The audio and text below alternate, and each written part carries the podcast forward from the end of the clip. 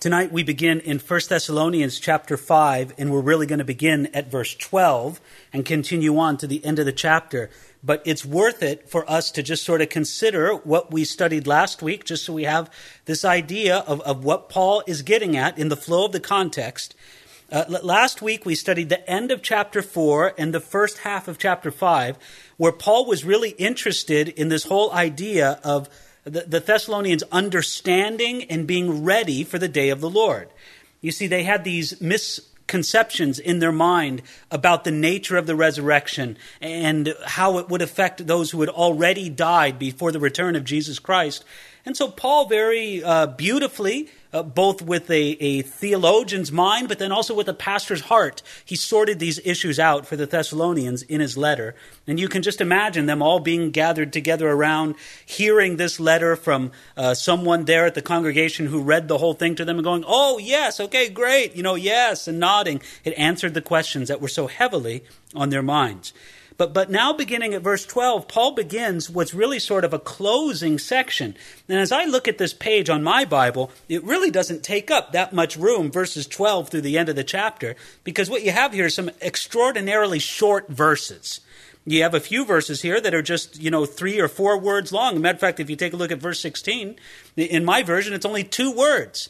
That's got to be one of the shortest verses in the entire Bible. I mean, if you take that verse in the Gospel of John, Jesus wept, it's just a little bit shorter because there's fewer letters in it than saying in verse 16, rejoice always. But it's still just a, a, a verse with two words in it. And so even though we're not going to study a lot of words there here this evening, from verse 12 to the end of the chapter, I want you to get a feel for how important this section is. Because here, as Paul is concluding his letter, you just get the feeling that his mind is flooded with closing exhortations. And we need to remind ourselves of the great pastor's heart that Paul had for the Thessalonians. He loved these people. And he loved them as a pastor, so he had a great passion that they would continue on in a strong and increasingly growing Christian life. So here begins this section here, verse 12, with these exhortations to Christian living. Verse 12, and we urge you, brethren, to recognize those who labor among you and are over you in the Lord and admonish you, and to esteem them very highly in love for their work's sake. Be at peace among yourselves. Do you see what Paul's saying there in verses 12 and 13? He wanted the Thessalonians to recognize those who labored among them. It's with the mindset that Christians are to always recognize their leaders. And I want you to notice in verse 12, the leaders are described in three different ways. First of all, they're described as those who labor among you. I find that very interesting that leaders, in the mind of the Apostle Paul, are not first designated by their office or by their title, but by what they do. They labor among you. You, you know, a title in ministry is fine. Uh, pastor this, I don't know, some people even give titles that I wouldn't really agree with, like reverend or this or that. But, you know, get away from the titles. The more important thing is if the title accurately describes what the person does. And so you say, well, a person has the title of a pastor. Well, are they truly a pastor in that congregation? A person has a title of deacon or elder or some other thing. Do, do they truly have a, a work that goes along with what that title describes?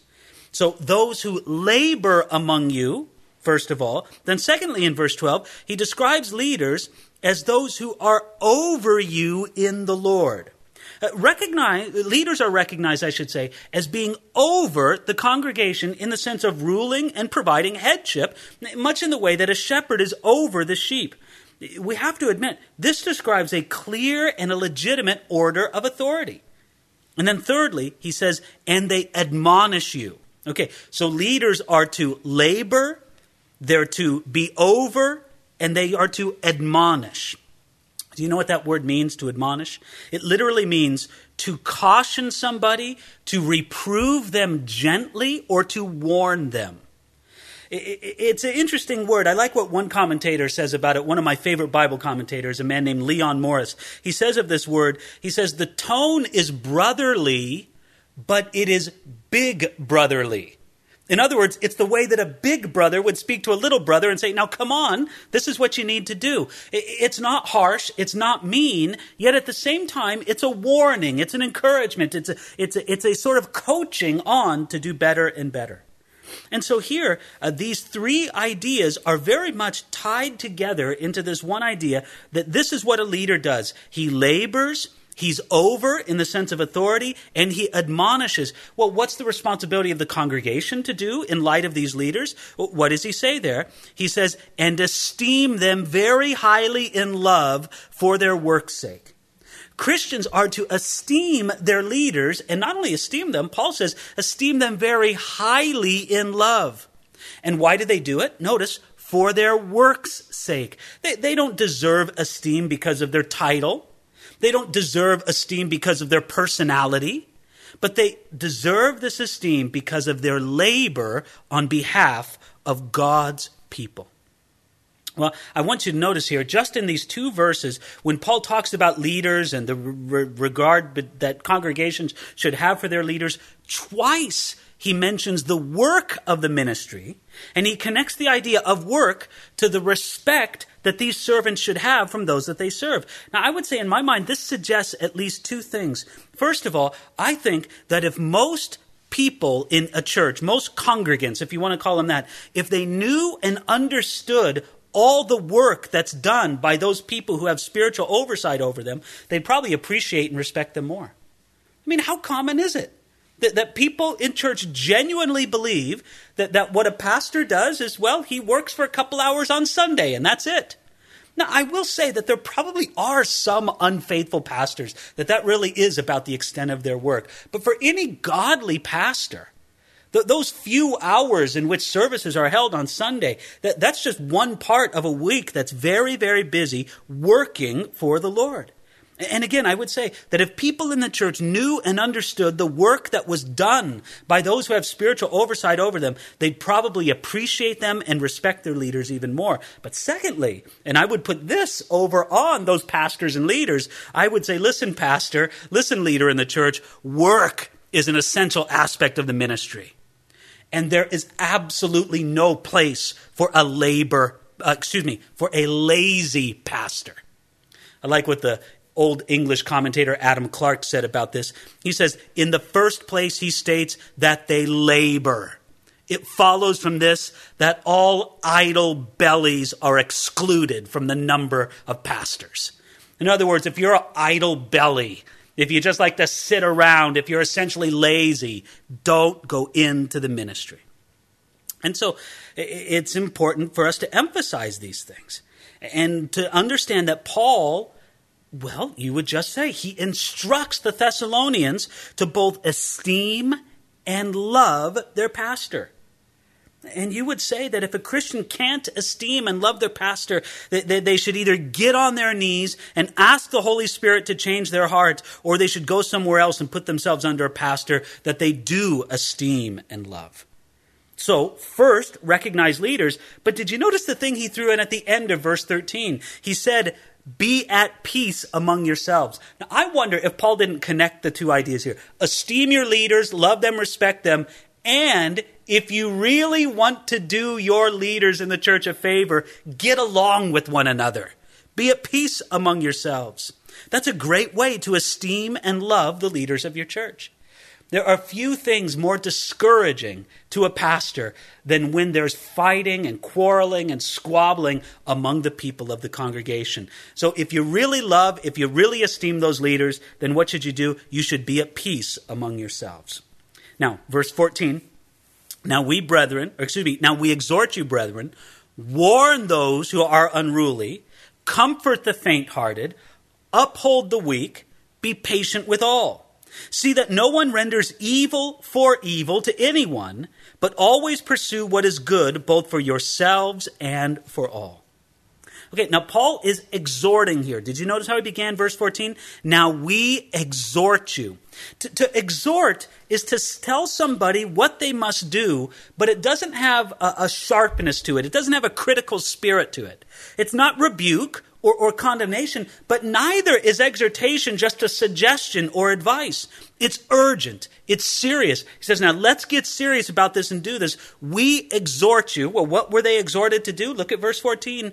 Warn those who are unruly, comfort the faint hearted, uphold the weak, be patient with all. Four things, right? Paul told the Thessalonians. Now, I want you to notice the people, not only the pastors and the leaders. He told the people to minister in a variety of ways depending on the state of the person who needs the ministry. So, if somebody is unruly, that is, they're, they're disobedient and rebellious, what should you do with them? You should warn them. Other people in the church, the faint hearted, they need to be comforted. And then there's the weak. What do you do for the weak? You uphold them but, but be patient with everybody in all the ministry that you do. Let, us think about those three specific things that he listed first the unruly, the faint hearted, and the weak. The, the unruly are those people who are out of order. It's interesting, the word that he uses there for unruly, it, it's a military word that describes a soldier who breaks ranks or marches out of step. Have you ever seen that? Have you ever seen a whole group of people marching together? And they're all marching together except one. One of them has his steps all out of order, and you look at it, and you, of course, every eye is drawn to the one person who's out of order, right? And it's really sad. You can't say, well, why can't I look at the 40 people who are marching correctly? Why do I have to look at the one person who isn't marching correctly? But that's just how it is. The unruly person sticks out.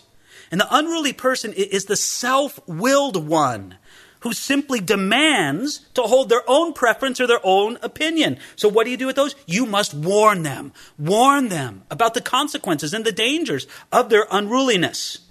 Okay, so that's the unruly. What's the next person that he speaks about in verse 14? The faint hearted. Now, the faint hearted, and this is a wonderful word in the ancient Greek language. This word that he uses for faint hearted, literally, it's small souled. That's who they are. The faint hearted are the people who are small souled. By nature, or perhaps by experience, they, they tend to be timid. They lack courage. Th- those people need comfort. Now, let's remember what comfort really is. The, the, ancient Greek, or the, excuse me, the ancient Latin word that translates comfort for us, it really means not just to, you know, oh, I'm so sorry this has happened to you, oh, poor dear. That's not the idea of comfort. Comfort means to bring strength. That's what the small souled person wants and needs. They need assisting strength to be brought to them. So the faint hearted need to be comforted. So we have the unruly, we have the faint hearted, and then thirdly, we have the weak. What do you do with the weak? You must uphold them. You, you, you, assist them with an eye to building their own strength instead of perpetuating their weakness. You, you know, sometimes we contribute to people being weak, don't we? Because we don't make them do things for themselves. Uh, yet, so what do you do? You you uh, you uphold the weak, you, you hold them up, you, you strengthen them, and, and enable them to walk strong on their own. I, I find it very interesting because earlier, Paul spoke in exhortation to different groups to the Thessalonian church. In 1 Thessalonians chapter 4, verses 11 and 12, he spoke to those who were unruly. If you take a look at those verses, uh, 1 Thessalonians chapter 4, verse 11, he says uh, that you also aspire to lead a quiet life, to mind your own business, and to work with your own hands, as we commanded you, that you may walk properly towards those who are on the outside. Well, those may be the unruly people that Paul had in mind. And then the faint hearted, well, perhaps the faint hearted people are the people that he described in the last time we looked at this, the people who had the great questions about their dead relatives in Christ or their dead friends and brothers and sisters.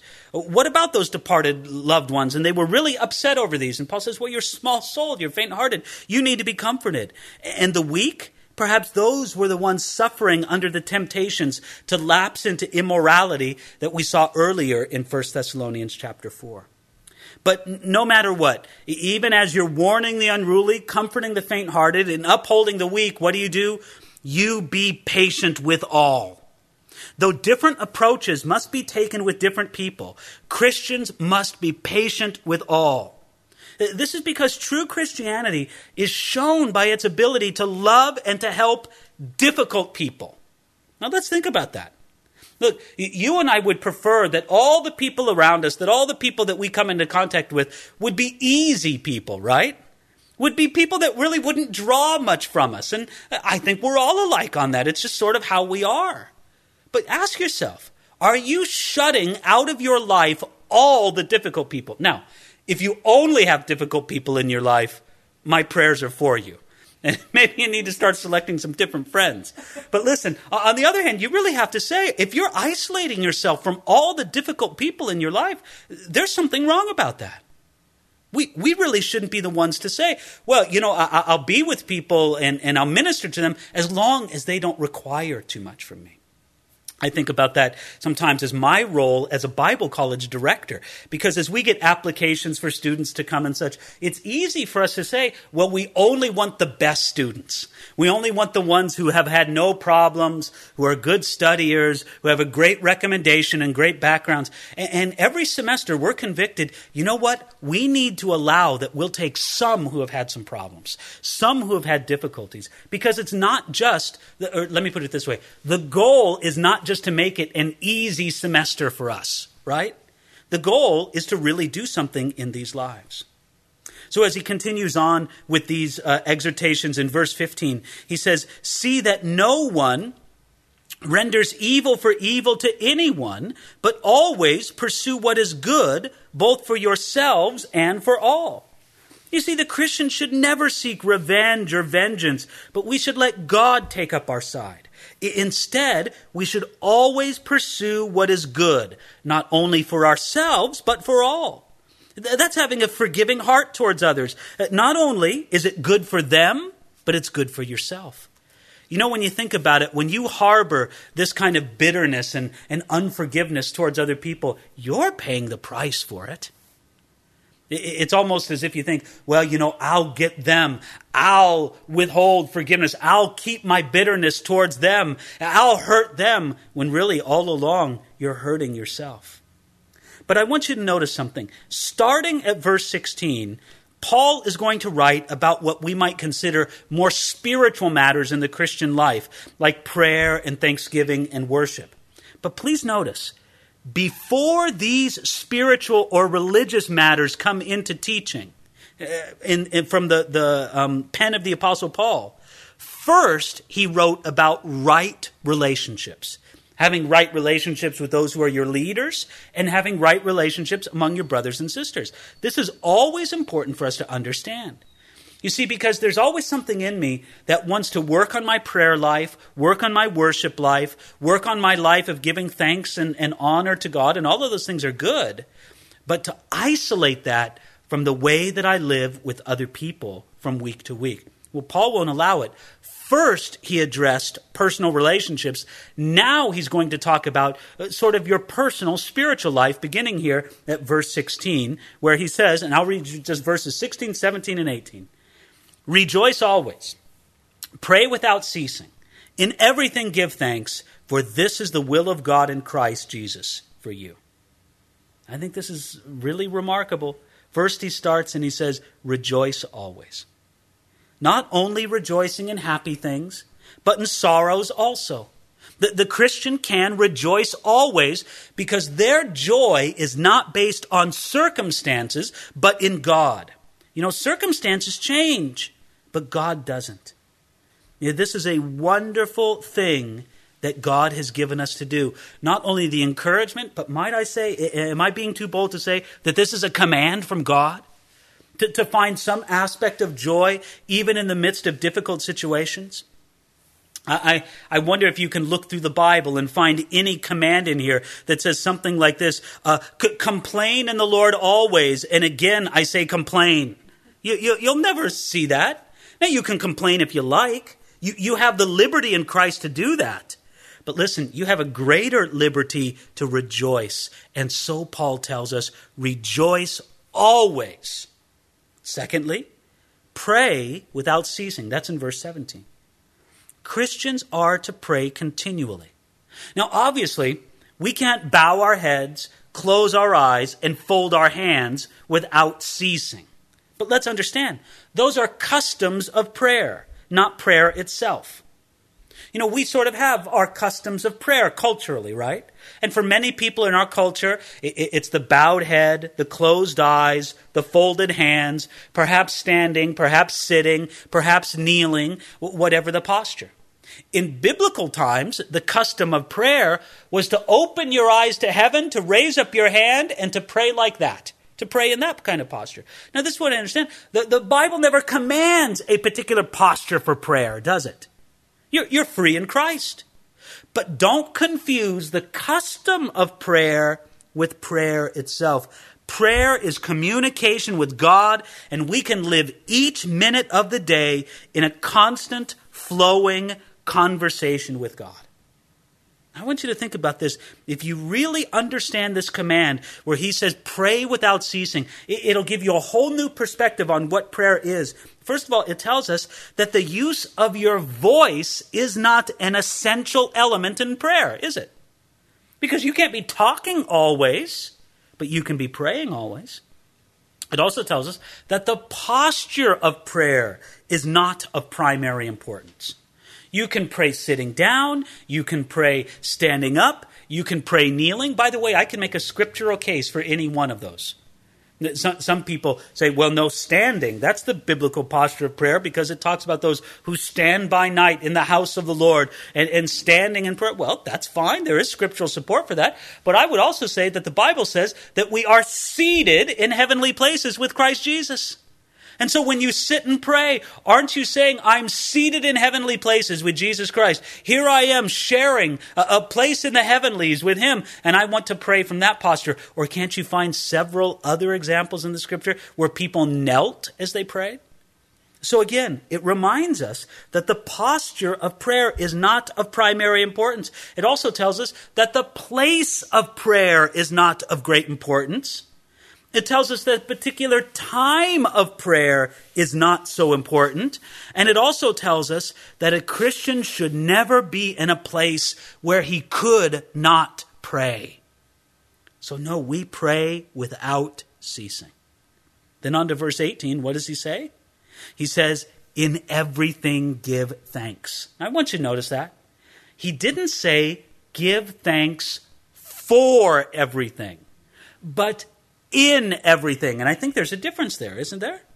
We recognize that God's sovereign hand is in charge and not blind fate and not chance. No, no, no, no. In everything, give thanks. You know, uh, you, you hear that your child is in some terrible accident and they're being rushed to the hospital. Now, how can you say, Oh Lord, I thank you for that? Maybe if you were a person of great faith, you could. But many of us would have a hard time with say, Lord, I don't know if I can thank you for this, but I can thank you in it. I can thank you that even in this situation, you are sovereign. I sort of like the steps that he lists here too. Re- rejoice always. First, that's joy, right? Secondly, pray without ceasing. And then thirdly, in everything give thanks. Charles Spurgeon said it like this. He said, when joy and prayer are married, their firstborn child is thanksgiving. I like that. I don't know how you explain it, but I like how he put those words together. We join together joy and prayer, and the firstborn child is gratitude. Now, notice what he says here in verse 18. Why should you give thanks? And again, I don't think he's saying this only about giving thanks. I think he's saying it about rejoicing always, praying without ceasing, and in everything giving thanks. All those three together, that this is the will of God in Christ Jesus for you.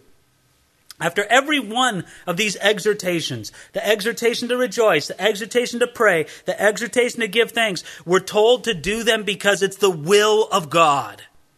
Now, don't get the wrong idea here. The thought is not, this is the will of God, so you must do it. The thought is rather, this is God's will, so you can do it. It isn't always easy to rejoice, or to pray without ceasing, or to give thanks in everything, but we can do it because it's God's will. Well, that's sort of your personal mentality in your Christian life, right? But now in verses 19 through 22, Paul will exhort them in their public worship. Notice here, he says, Do not quench the spirit, do not despise prophecies, test all things, hold fast what is good, abstain from every form of evil. So, what does he tell them to do? Well, first of all, notice that these sort of have to do with their worship as they come together in a, in a public worship. First of all, don't quench the Spirit. Well, how do you quench the Spirit? Well, I think you can quench the fire of the Holy Spirit by, by doubt, by indifference, by rejection of Him, or, or by the distraction of other people. You know, when people start to draw attention to themselves, it is certain to quench the Spirit. You see, that word quench really has to do with putting out of a flame of some sort, putting out a fire or a lamp. And this is the only place in the New Testament where it's used in a metaphorical sense. Uh, you can more accurately translate this phrase stop putting out the Spirit's fire. You see, this command is based on the familiar image of the Holy Spirit as a flame or, or a fire. And I want you to think about that. Think about the, the picture of the Holy Spirit being a flame or a fire. You know, you can't create fire. All you can do is provide the environment in which fire can burn brightly. And, so when you spark a spark, you're just creating ignition.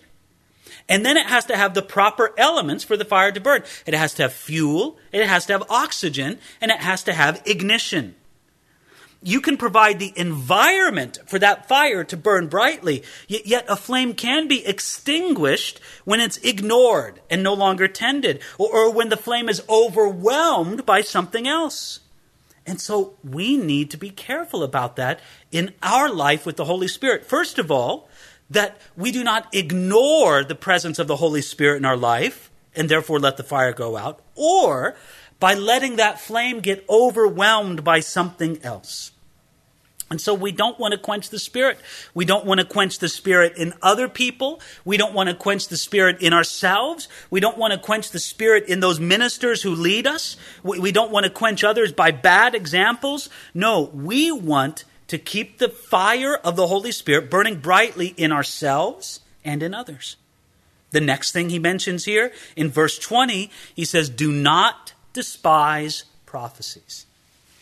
Listen, we recognize that the Lord speaks to and through his people today. And we learn, therefore, to be open to his voice. Now, of course, we always test prophecies. Uh, notice what he says in the very next verse, verse 21 Test all things, hold fast what is good, right? So, yes, we're open to the Lord speaking through a prophetic word, but we always test prophecies and we never despise them. See, it's very possible that the gift of prophecy was being despised because there were some individuals abusing the gift. I hope I'm not making too much out of a little thing, but let, us sort of play let's pretend with the Thessalonian church, right? We know that there were some lazy people among the Thessalonians, right? Those who refused to work, and Paul had to sort of kick them and say, hey, get to work. Well, perhaps these were people who spiritualized their laziness with prophecy. That we also know from Second Thessalonians chapter 2, which we'll get to in a few weeks, we also know that from Second Thessalonians chapter 2 that there were some date setters and end time speculators among the Thessalonians, and perhaps they backed up their speculations with supposed prophetic authority. So Paul says, listen, don't despise prophecy, but, but listen, if somebody's using prophecy, thus says the Lord, um, I don't have to work and I think you should provide for me. Why don't you test that? Don't despise prophecies, but you should despise that kind of thing. Or if somebody's setting out elaborate end times dates and scenarios and saying, Thus saith the Lord, listen, you test all things. So notice the line here. We do not despise prophecies, but we test them. As a matter of fact, wouldn't you say that we honor prophecy when we test it? When somebody says, Hey, I think God's given me a word from the Lord, we honor that prophecy when we say, Okay, let's measure it against God's word. We test prophecies, and I would say, not only against God's word, but we also test prophecies against the sense of the Spirit among other brothers and sisters, right? We believe that as a general rule, now there may be occasional exceptions, but as a general rule, when God speaks to one person, he's also going to speak to other people. And so we just believe that this is commonly the way that the Lord moves. So he says, Do not despise prophecies. Notice here, verse 21 Test all things, hold fast to what is good. You see, evil and deception can show itself even in a spiritual setting. So it's important for Christians to test all things. And when the test has been made, according to God's word and according to the discernment of spirit among the leaders, then what do you do? You hold fast what is good. I want to remind you of something that happened in between the time that Paul left Thessalonica and the time that he wrote this letter from the city of Corinth. He visited a place in between those two. You know, one of the places that he visited, well, Athens was one of the places, but another place that he visited in between Thessalonica and Corinth, from where he wrote the letter, was Berea. And when Paul was in Berea, he saw that Christians were of a noble character because they heard Paul's preaching and they diligently searched the scriptures to see if what Paul said was true. Paul wanted the Thessalonians to have more of the heart and mind of the Bereans. So he said, Test all things and prove the things that are true. And then he says in verse 22, Abstain from every form of evil. You know, when, when the testing is made, any aspect of evil must be rejected. And this includes evil that may come with a spiritual image. The, the words that Paul is using here in the um, in the original Greek seem to have the idea of something that has the image of evil, or in other words, or, or, is evil in its core, but doesn't necessarily appear so. So he says, abstain from every form of evil, even evil that seems to have a, a superficially spiritual image. So, after these instructions having to do with the congregational life, Paul's coming into the last few verses of the letter here, starting at verse 23, where he says, Now may the God of peace himself sanctify you completely, and may your whole spirit, soul, and body be preserved blameless at the coming of our Lord Jesus Christ. He who calls you is faithful, who will also do it. I want you to notice something there. Paul used a construction in those two verses that is very interesting. He does it in the context of sort of a prayer or a blessing to them that the God of peace himself would sanctify them completely. Again, you know the idea behind the word sanctify. Do you remember that? It means to set apart. It means to make something different and distinct. It's to break old associations and it's to form a new association. Uh, for example, a dress is a dress, right? But a wedding dress is sanctified. It's set apart for a special and glorious purpose. God, God wants us to be set apart to Him. You, you, would think it's very strange, first of all, if here you are at the big fancy wedding, right? And then now it's time for the bride to come out and everybody's waiting for the bride to emerge. And she's wearing some weird, dumpy old dress. You'd say, What's wrong with this? It's not right.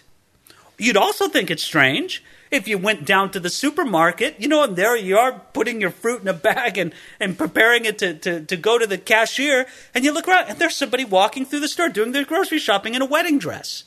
You'd say, Well, that's strange. That isn't right.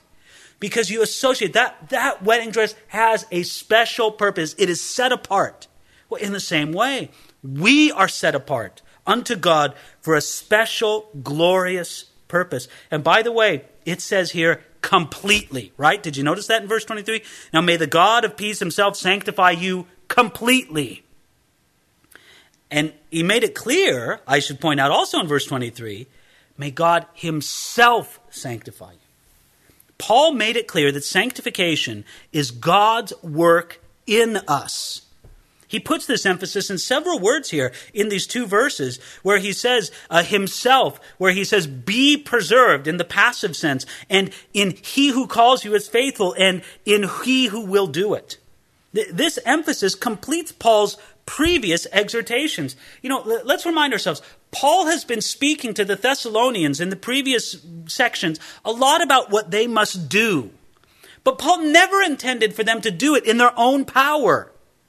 Eh, many Christians are defeated on account of self reliance more than they are on account of satanic attack. And so he says, no, no, rely on the Lord's sanctifying power in you. And so in this whole context, he's talking about the believer's complete sanctification. But as he speaks about that, did you pick up on that phrasing that he used in verse 23 where he says, may your whole spirit, soul, and body be preserved blameless. I want you to know that this verse right here has caused some fairly significant theological controversy. Because Paul uses spirit, soul, and body all in one verse, and it's it has led many people to adopt what is called, I'm going to throw out a big word to you, a trichotomist view. Tri meaning three, and cotomist meaning, I don't know what cotomist means, but it means a three part view, believing that man is made up of three distinct parts spirit, soul, and body. And I don't know if you're sensitive to this at all. There are people who get into some big debates in the Christian world as to whether the trichotomist view is correct or the dichotomist view. Is man made up of two parts or three parts? And I don't know, maybe this whole debate doesn't interest you at all. To be honest, it doesn't interest me a lot because I see it right here that Paul says spirit, soul, and body. Now, some people can point to passages that, that seem to say that the human being has four parts to them. Mark chapter 12, verse 30. It says that you should love the Lord your God with all your heart, with all your soul, with all your mind, and with all your strength. Or I can point you to 1 Corinthians chapter 7 verse 34 where it seems to divide man's nature into two parts, into body and spirit. I can point you to other passages where it seems that soul and spirit mean the same thing. Other times, there are other passages that seem to make a real distinction between soul and spirit. And so I don't know if it's easy to make a distinction between soul and spirit, but this is what's glorious. Do you remember that great passage from Hebrews chapter 4? Where it says, The word of God is sharper than any two edged sword, and which can make the distinction between soul and spirit. Yes, there's a great similarity, there's a great connection between soul and spirit, but in some way they are separate. Some people, and I, am going to quote here from the great Greek scholar uh, Dean Alford, he described the spirit and the soul this way. He said, The spirit is the highest and the distinctive part of man, the immortal. And then he says, the soul is the lower or animal soul containing the passions and the desires which we have in common with the brutes or the animals, but in which, eh, but which in us are ennobled and drawn up by the Spirit. And so I would say essentially that there is a distinction between spirit and soul, and I agree with the trichotomist view Understanding, however, that there are many passages in the Bible where spirit and soul are used to refer to the same thing. Now, he says here, may your whole spirit, soul, and body be preserved. And I would say that there's something inspired by the Holy Spirit in this order in which they're listed. God intends there to be a hierarchy within the human person, ordered first with the spirit then with the soul, and finally with the body. Now, please don't misunderstand me. I'm not trying to say that the body is inherently evil. That contradicts Paul's main thought here that the entire person is set apart and preserved unto God, that we're complete unto Him in spirit, soul, and body. God saves your body just as much as He saves your spirit or soul. And the body has a definite and a real role in the whole plan of salvation. God intends your body to be resurrected into a new body. So I'm not being anti body here. But I'm just saying that there's an order, a hierarchy that God intends spirit, soul, and body. God designed the human being to live after this order spirit, soul, and body. But think about it how do many, many people live in the world today? They live in the order of body, soul, spirit. No. You're supposed to put the needs of your spirit at top priority, then your needs of the soul, and then finally the needs of the body. But instead, many, many people they live their life with their most attention to their body, then they give some attention to their soul, and maybe no attention to their spirit. This is how God works in us and how He wants us to order our life. And then here, verse 25, there's sort of a final request for prayer. He says, Brethren, pray for us. Greet all the brethren with a holy kiss. I find it wonderful that Paul was an apostle. And we think about it, the Thessalonian church was made up of all young Christians, right? Huh. All these people had only been Christians for a matter of months. And yet, here, this high apostle asks these young believers, Would you please pray for me? And then he says, Greet all the brethren with a holy kiss. The idea is that Paul wanted those who read the letter to greet all the Christians in Thessalonica on his behalf. The idea there is if Paul was there in person, he would greet them all with a holy kiss, but since he's not there, he would send the greeting through the letter. Then finally, the conclusion of the letter, verses 27 and 28, he says, I charge you by the Lord Jesus, or excuse me, by the Lord, that this epistle be read to all the holy brethren. The grace of our Lord Jesus Christ be with you. Amen. Uh, aren't we kind of surprised by the strength of Paul's phrasing right here in verse 27? I charge you by the Lord. It's a strong phrase. It was very important that this epistle be read among Christians. And this is an unusual statement. It's unique in Paul's letters. And many different reasons have been suggested as to why Paul added this phrase uniquely at the end of this letter. Well, Many people believe, I don't think we can say for certain, but I'm inclined to believe it, that this was the first letter that Paul ever wrote. And, and, since this was his first letter, there was, as of yet, no established custom of the public reading of his letters. And so he wanted to make sure that the practice was established. Hey, I'm writing this letter for the whole church, not just for one or two people, so make sure it's read. Secondly, since the letter was a substitute for the personal presence of Paul, he didn't want any disappointment at his absence to dampen the spread of the letter. Hey, hey, we just got a letter from Paul. Well, did Paul bring it? No, he's not here. Oh, who cares about the letter? No, no, no. He didn't want anybody to think that way. Third, Paul wanted to make sure that the church heard the letter firsthand, not secondhand. In other words, you know how that works, right? Well, were you at church last Sunday? No, I wasn't at church. Well, let me tell you what Paul said in his letter. And you know how it is, right? You've ever played that game where one person says something to another person, they say it to another person, and a third and fourth person, and by the time you get down to the fourth or fifth person, the message is completely changed. Paul says, No, I want everybody to hear it straight from me.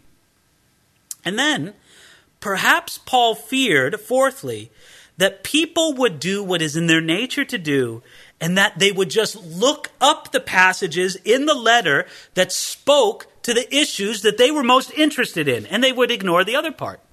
Right? Can you imagine one of the Thessalonian believers who's really troubled over their father who believed in the Lord but recently passed away? And oh man, I, I just need that question answered. So all they want to read is the passage in Thessalonians where Paul deals with that question.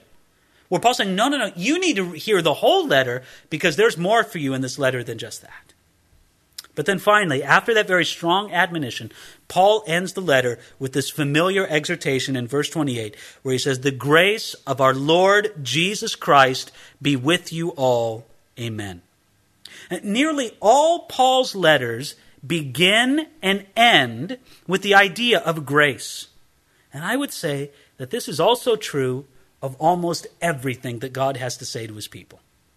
God loves to begin and end with grace. You know, grace is God's unmerited favor. It's His bestowal of love and acceptance on us because of who He is and because of what Jesus has done.